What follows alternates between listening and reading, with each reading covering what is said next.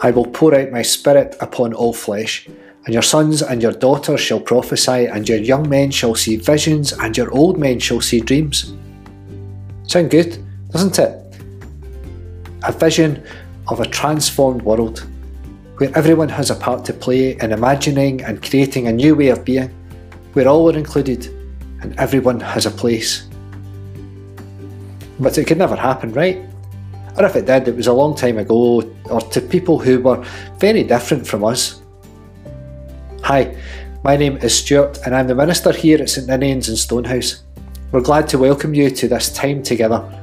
You can find out more about who we are and what we do on our website at st-ninians-stonehouse.org.uk and on our Facebook page or YouTube channel. Just search for St Ninians Church Stonehouse. This week we celebrate something called Pentecost a day when something really strange happened. The Holy Spirit was given to Jesus' disciples, and it was pretty dramatic. Let's listen to that story now.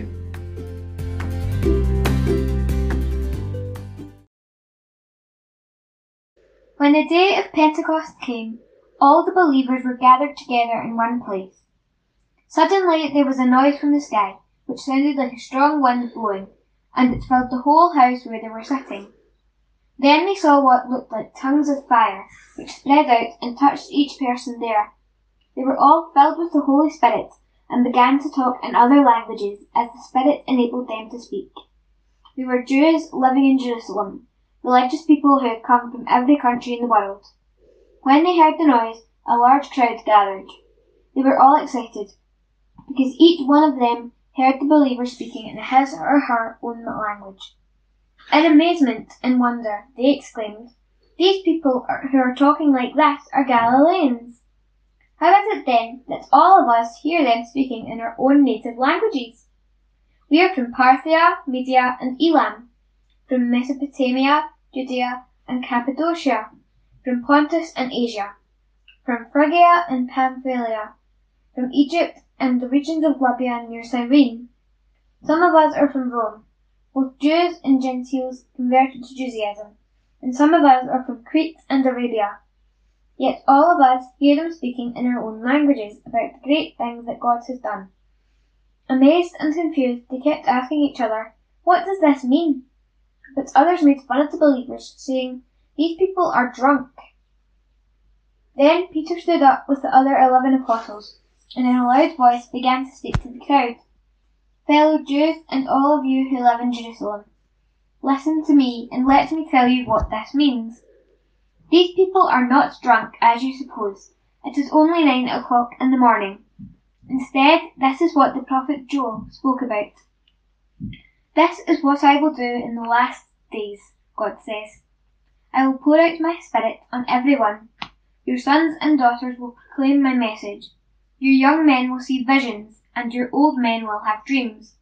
Yes, even on my servants, both men and women. I will pour out my spirit in those days, and they will proclaim my message.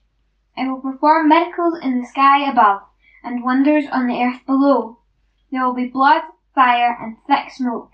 The sun will be darkened, and the moon will turn as red as blood, before the great and glorious day of the Lord comes. And then Whoever calls out to the Lord for help will be saved.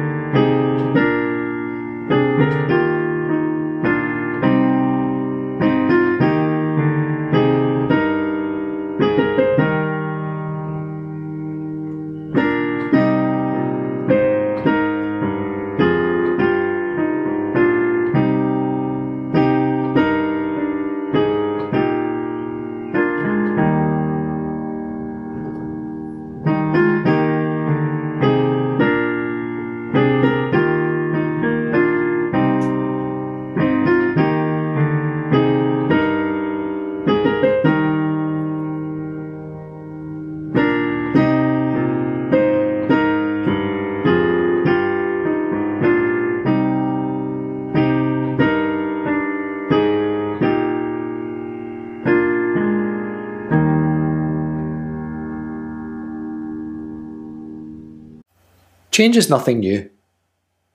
In fact, change is pretty much the only constant in our lives and in the world. Things change all the time. We change all the time. We grow and age and encounter new things and find new ways. Pentecost, this day where we celebrate this strange event where the disciples were gathered together and the Holy Spirit appeared like a strong wind and tongues of fire, was one of those big moments when everything changed. The disciples would never be the same again.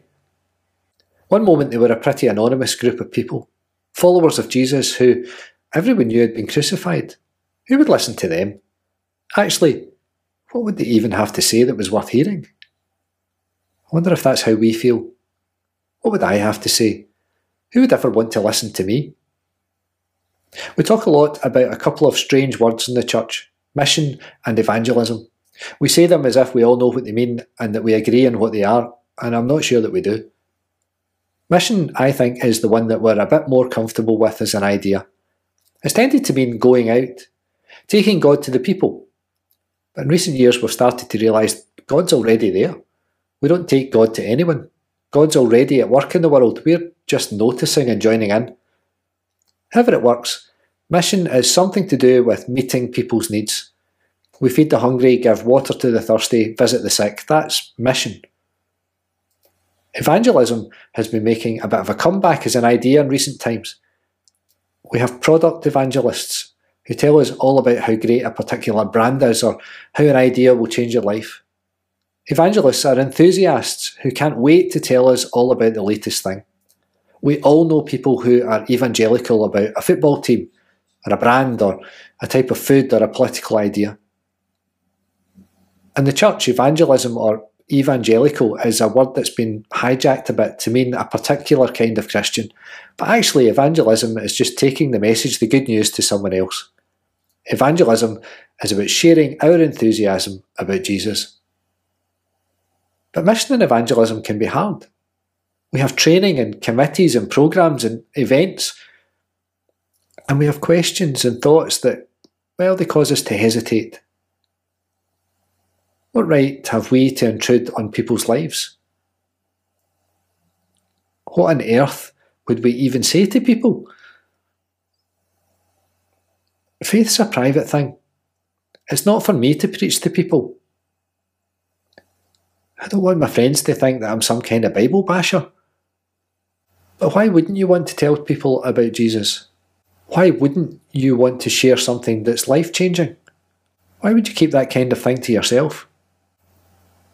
Sometimes we all need a little bit of help, some encouragement, a wee trick to change our way of thinking, or something to help us to get over our hesitance. As some of you know, over the last year I've been hosting a podcast called Control Alt Delete slash Church, and I've been talking to people around the church about life in lockdown and what they think will be important for the church as we start to emerge into whatever this new normal will be. One of my guests was Michael Harvey. Michael is, well, he's an evangelist. He tells people about God. But more than that, he helps other people to tell people about God too. And the way he does it is simple. Basically, it's this. At the start of each day, pray. And in your prayer, ask God, Who will you send me today? And as you go about your day, try to notice the people that you meet or talk to. And here's the bit that we're all a bit uncomfortable with at some point during the day, tell someone you meet or talk to that you'd like to pray for them. That God has sent them to you today, so if there's anything at all that they need prayer for, then you'd be happy to pray for them today. And pray for them.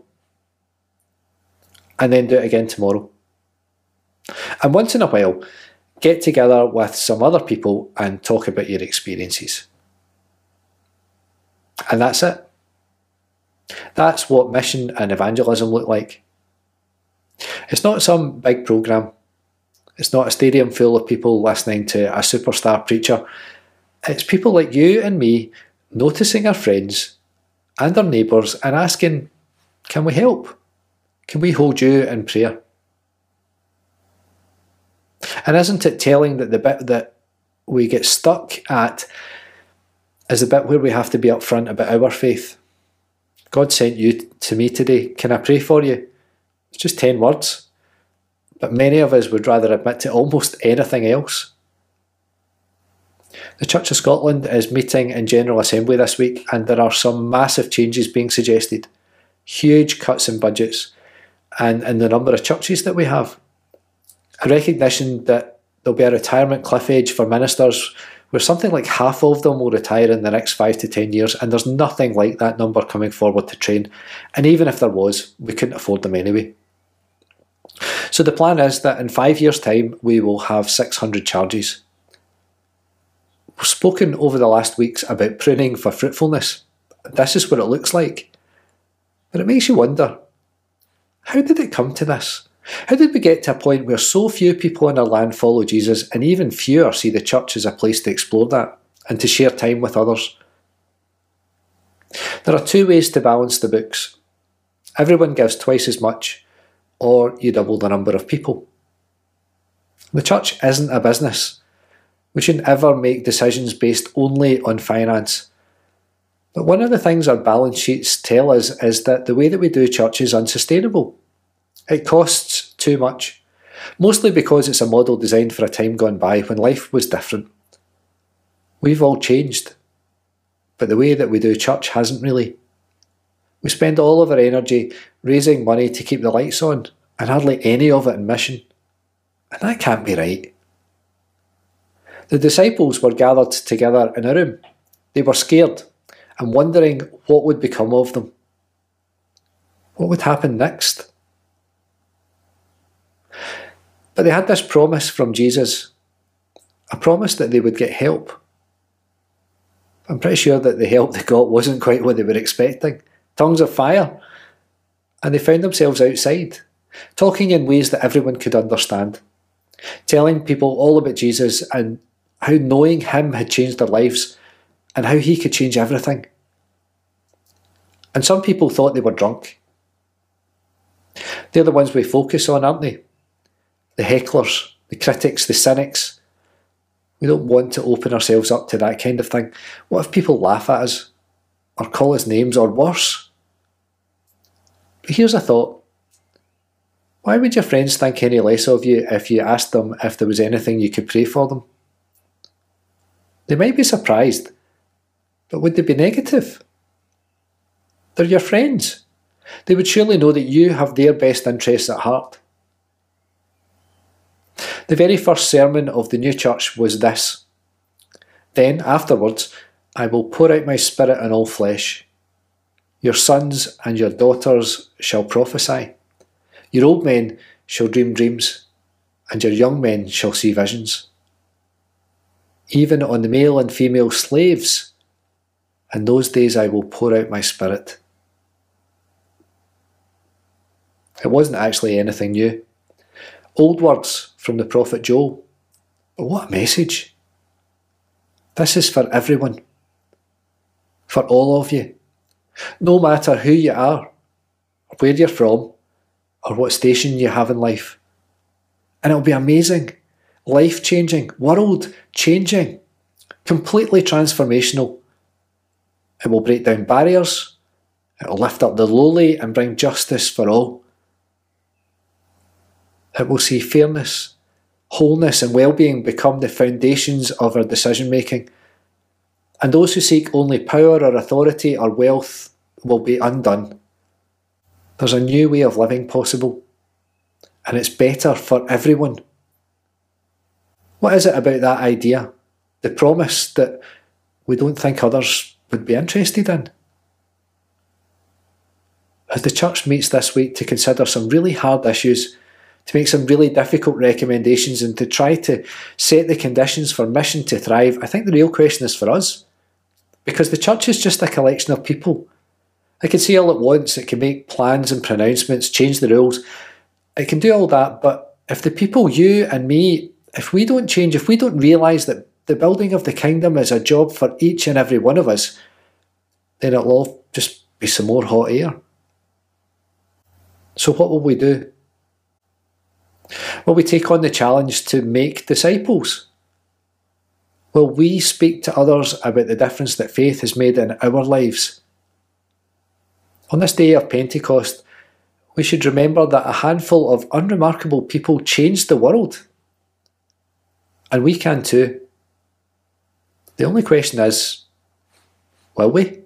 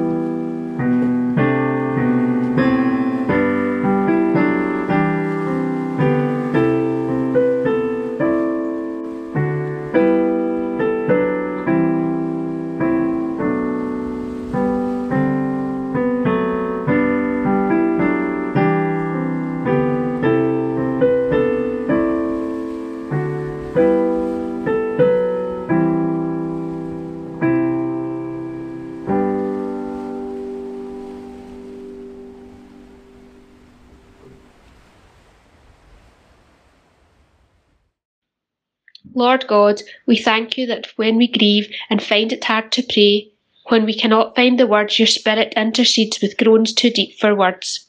Spirit, intercede for us now. Sometimes we lose heart at all the suffering we witness, both near and far. But may we always see you whenever your children suffer, whenever the earth cries out in anguish. You, the God of all creation, tear open the heavens and dwell among your people. Give us courage to go into all the places you already are. Remind us that nothing done in the name of love is ever wasted, and that all that we do for the least of these we do for you. We pray for your healing for all creation. We pray for unity in your church, so that together with you we may heal the world. We pray for those who lead and give wise counsel. May they lead with justice and compassion and build on a foundation of love. And we pray for all whom we know struggling this day with loss, with disappointment, with illness, with bereavement, with lack of hope and purpose. Spirit of God, blow change through our hearts, our lives, our world. We pray in the words you taught us. Our Father, who art in heaven, hallowed be thy name. Thy kingdom come, thy will be done, on earth as it is in heaven. Give us this day our daily bread, and forgive us our debts as we forgive our debtors. And lead us not into temptation, but deliver us from evil. For thine is the kingdom, the power, and the glory for ever. Amen. Sisters and brothers in Christ, go into the world Realise the visions, fulfill the dreams, see new visions, and dream new dreams. And as you do, know that the Holy Spirit is guiding you and encouraging you every step of the way. So go with the blessing of God, Creator, Source, and Spirit, today and always. Amen.